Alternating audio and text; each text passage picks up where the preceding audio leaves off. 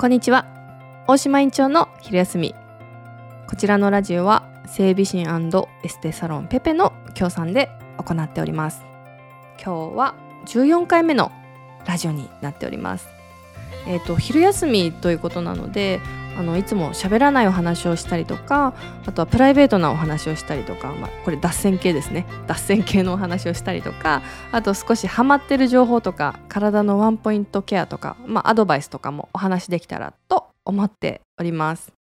で、え、ー、と、今日はですね、猫背についてなんですよ。で、これ実は、え、ー、と、YouTube の、え、ー、と、ライブ配信の方は一回ちょっとお話ししたんですよ。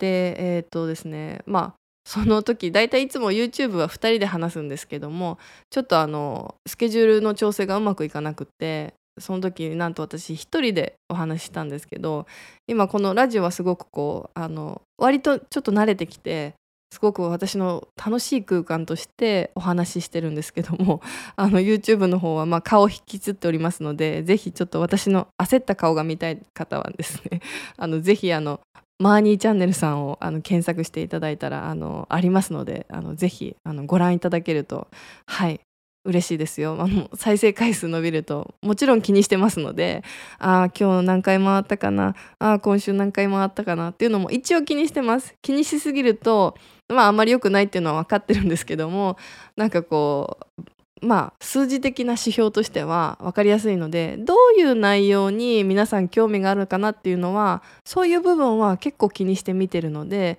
なんかですねまあ猫背のあのことはちょっと先に YouTube では話してるんですけども、まあ、こちらではこうここしか聞かないよっていう方もいらっしゃると思うのでもうここでもちょっと改めて猫背のお話をちょっとしたいなと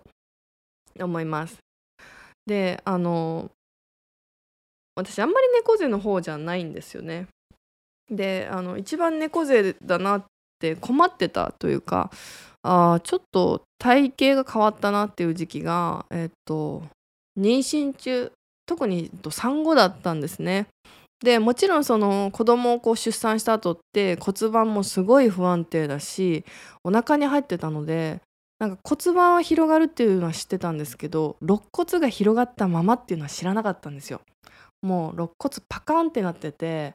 なんかその産んだら肋骨って自然に締まるもんだと思ってたんですけどそうじゃないみたいで産んだ後もなんか肋骨開いた状態なんですよね。でそうなると結構やっぱりその体型もそのままあのあのミスるとですねそのまま定着しちゃうしだからその産後の体型の変化とかで一番こうよくお悩みで挙げられるのがなんか体が筒みたいに寸胴になったとかなんかうんとウエストのくびれがなくなったとかそのなんかそういうお悩みはすごく聞くんですけど一つは肋骨。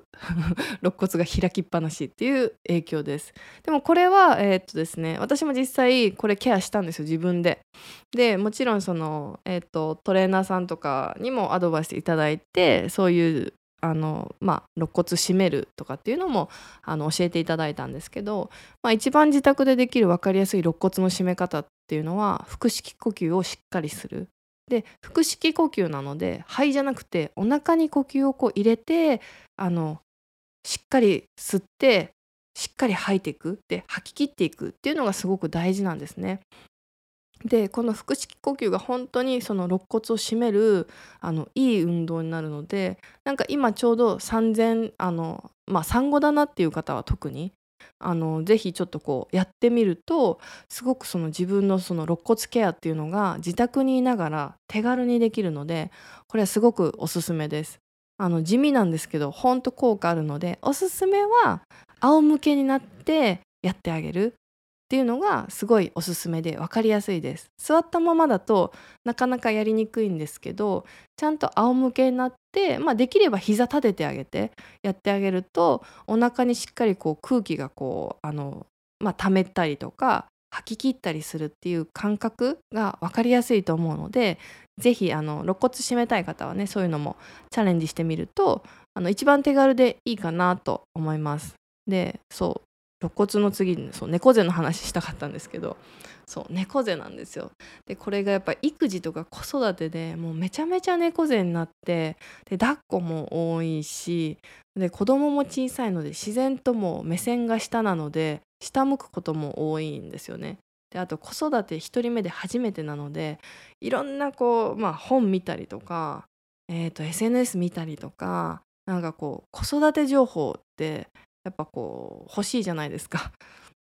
まあ聞く相手も聞く方もいらっしゃるんですけどもどうしてもこう気になった情報をすぐ調べたいとかっていう風になるとなんかそうですね一人というか出産して変わったなって思う部分はそういうことに時間を割くことも増えたなって思いますなのでなんか自然と、まあ、猫背になってきたりとかするんですよね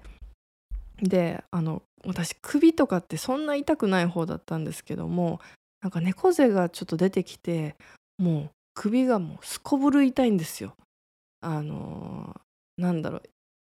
何回か激しく寝違えたりするんですけどで激しく寝違えた時にあの私ほら技術屋さんでしょ？あの一応鍼灸整骨院の院長を長年やってるからこれは自分で施術してみようと思って首をいじったんですよ。当たったんですよ自分の手で。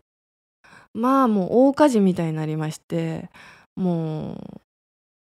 うもう余計痛みが増してですねセルフケア失敗したんですよ。であもうこれは自分で当たったらいかんなと思ってもうそっからはもう痛めたらですねあのセルフケアしない。もうなんとか自分でしようとしないと思って心に決めてるんですよ。もうそれぐらい痛みがガンガン増してやばかったのでちょっとそれはですねやめてるんですけども、まあ、猫背になるとそうやって寝違いがしやすくなったりとかあとはえーと、肩こりとか頭痛とかが出やすくなったりとかするので結構ですねあのなんか不調が出やすいですね。あとはその猫背になるともちろん猫背なのでお腹が出てきやすくなったりとかもしますね。うん。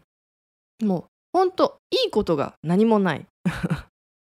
もう何もないんですよ。なんですけどもやっぱそこをしっかりケアしていく巻き方を直していくとかあとはえっ、と頭の位置をこう正していくとかなんかそういうことをですねあの、まあ、心がけてあげるといいんですけども猫背さんって猫背なのででもその猫背に気づいてない方も結構多いんですよ。で一番その気づくというかリセット方法は、うん、壁に立つ。壁にですね頭とか背中とかを全部くっつけて立つんですよ。そしたら自然とまっすぐなるじゃないですか。そのまっすぐ立つっていう感覚が本当にすごく大事でなんかそこで正しい位置を知るだって普通に考えて頭の後ろと肩甲骨とか背中がピタッとこう一直線になるって多分こうえー、っとなんだろうな壁がないと絶対みんなできないと思うんですよ。なのでそうやって壁立ちしてあげるとなんか自分の姿勢をリセットしやすかったりするのでそこをですねまあ壁どこにでもあると思うので なんかそういうので自分の姿勢をもう一日一回でもあの正しい姿勢を知るっていうのがまあ、すごく大事かなと思います。まあ、YouTube の方ではちょっと簡単なストレッチとかも一つあのご紹介はしたりとかしてるんですけどもあとはまああの来ていただいたりあの直接整骨院来ていただいたりするとなんかその方の体の様子調子に合ったあのメンテナンス方法とかケア方法とかっていうのも、まあ、お伝えはできるかなと思います。なんなんですけど、まあ、まず自分の姿勢を知るっていう意味では壁立ちっていうのがとってもおすすめです。もう猫背になると本当にねあのデメリットだらけなのでもちろん頭痛とかね首肩こりとかもありますけど呼吸が浅くなったりするので自律神経ちょっと乱れちゃったりとかあとはうん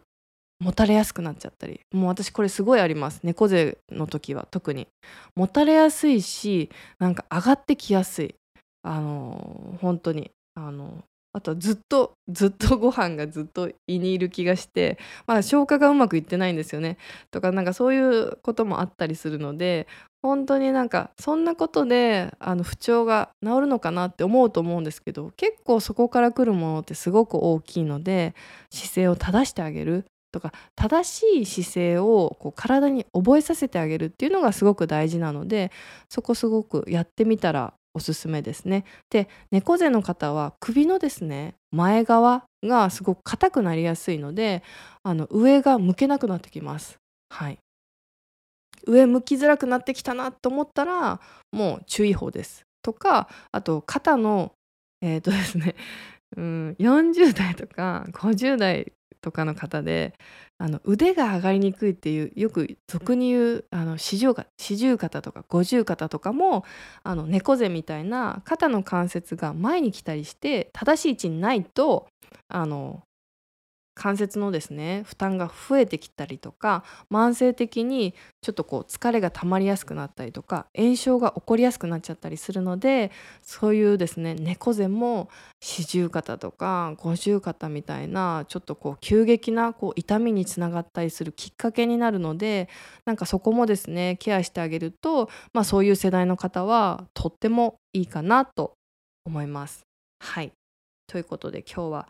猫背についてちょっとお話ししてみたんですけどもまああの骨盤のお話とかもねいろいろ多分ご興味ある方もいらっしゃるとは思うんですけどもそういう話もまあちょこちょこ混ぜながらあののんびり私のペースでこんなこんな感じでですねあの今日ちょっと真面目だったのかな。そういうちゃんとした話もですねのんびりお話ししてあのいきたいと思っておりますのでメッセージとかコメントあの感想とかですねいろいろございましたらあのぜひお待ちしておりますのではいまた次回もよろしくお願いします。聞いていただきありがとうございました。